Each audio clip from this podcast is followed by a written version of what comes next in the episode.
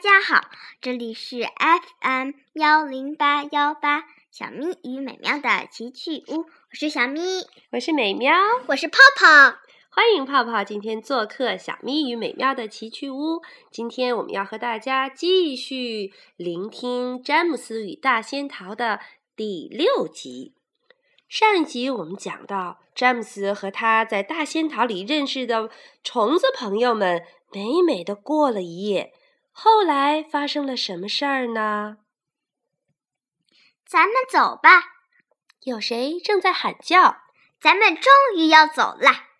詹姆斯吓了一跳，惊醒过来，见所有的生物全都下了吊铺，在房间里激动地走来走去。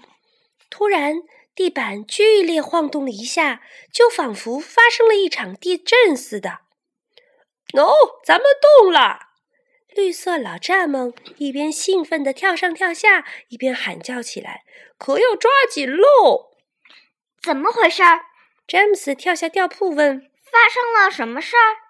显而易见，瓢虫十分温柔和善。这时，他过来站在詹姆斯身边说。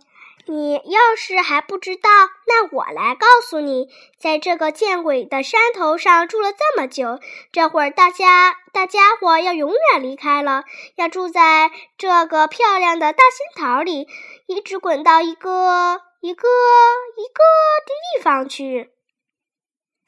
什么地方呀？这你别管。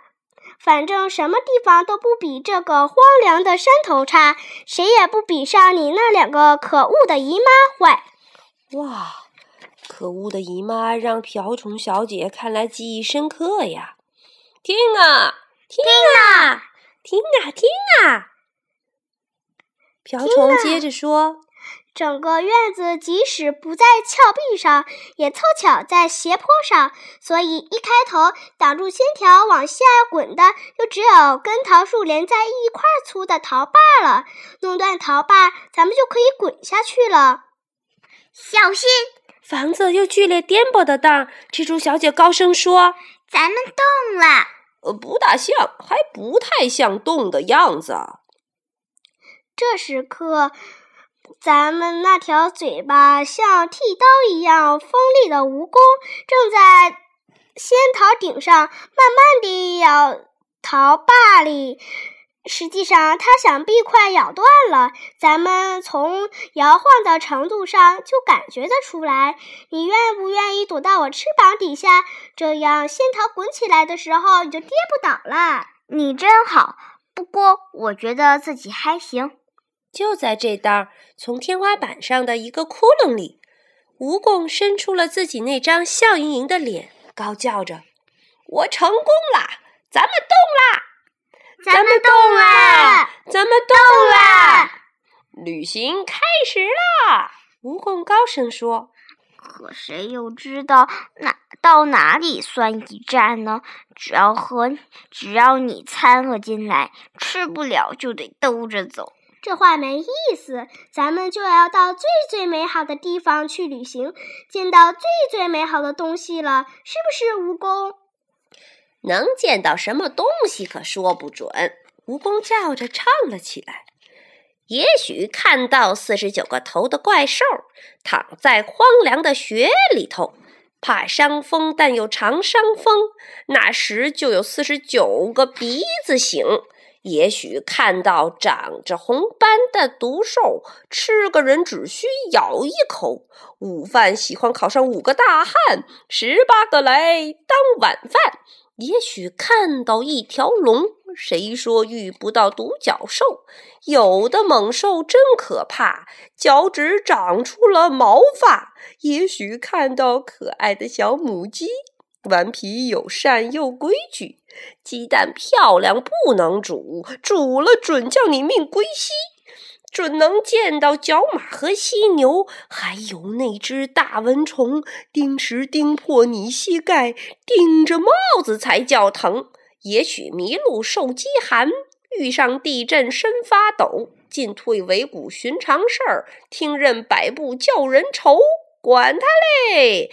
咱们离开这个可恶的小山头，滚呐，转呐，跳啊！离开大头钉，离开海绵团儿。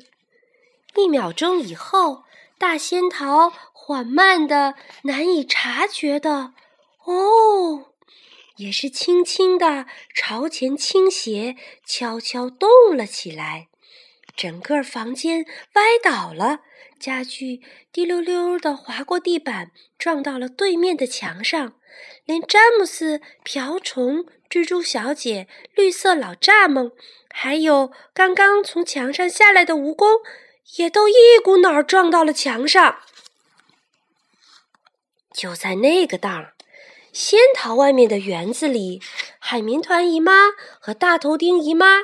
一人手里攥着一沓门票，刚刚在大门前面坐定。一大早前来观看大桃奇景的人流啊，远远望去，正向山上爬过来呢。今儿个咱们要发财了，就瞧瞧那些人儿吧。不知道那个讨厌的小东西昨天夜里怎么样了？海绵团姨妈说：“他压根儿没有进屋，是吗？”也许他黑灯瞎火地摔断了腿呢，也许摔断了脖子吧。等我逮住他再算账。大头钉姨妈说着，挥了挥手杖。我把他收拾完以后，他就别想在夜里待在外面。老天呐，吵吵嚷嚷的是怎么一回事儿？两个女人一下子转过身去，当然了，是那只大仙桃发出来的响声。只见桃子撞坏了周围的篱笆，正一秒一秒加快速度穿过园园子，朝海绵团姨妈和大头钉姨妈站着的地方滚过去了。于是他们张大了嘴巴，尖叫着撒丫子就跑，惊慌之中撞到一起，你推我搡，各自只想自个儿逃命。胖胖的海绵团姨妈绊倒在带来的钱盒子上，摔得趴在地上。大头钉姨妈立刻叫海绵团姨妈绊倒了，扑在了她身上。两人双双躺在地上，拼命的嘶叫、尖叫，啊！挣扎着想站起身来，然而还没有来得及站起来，巨大的仙桃就压在了他们身上。只听得扑通扑呲。接着便是一阵沉寂，仙桃继续向前滚动。后面海绵团姨妈和大头钉姨妈已经给碾得平平的、薄薄的、毫无生气的躺在草地上面，仿佛从画书上剪下来的洋娃娃。后来发生了什么事儿呢？那些仙桃里的。那些嗯，大虫子们，尤其是小詹姆斯，他们怎么样了呢？欲知后事如何，且听下回分解。Goodbye。好，今天的故事就讲到这儿了。再见。再见。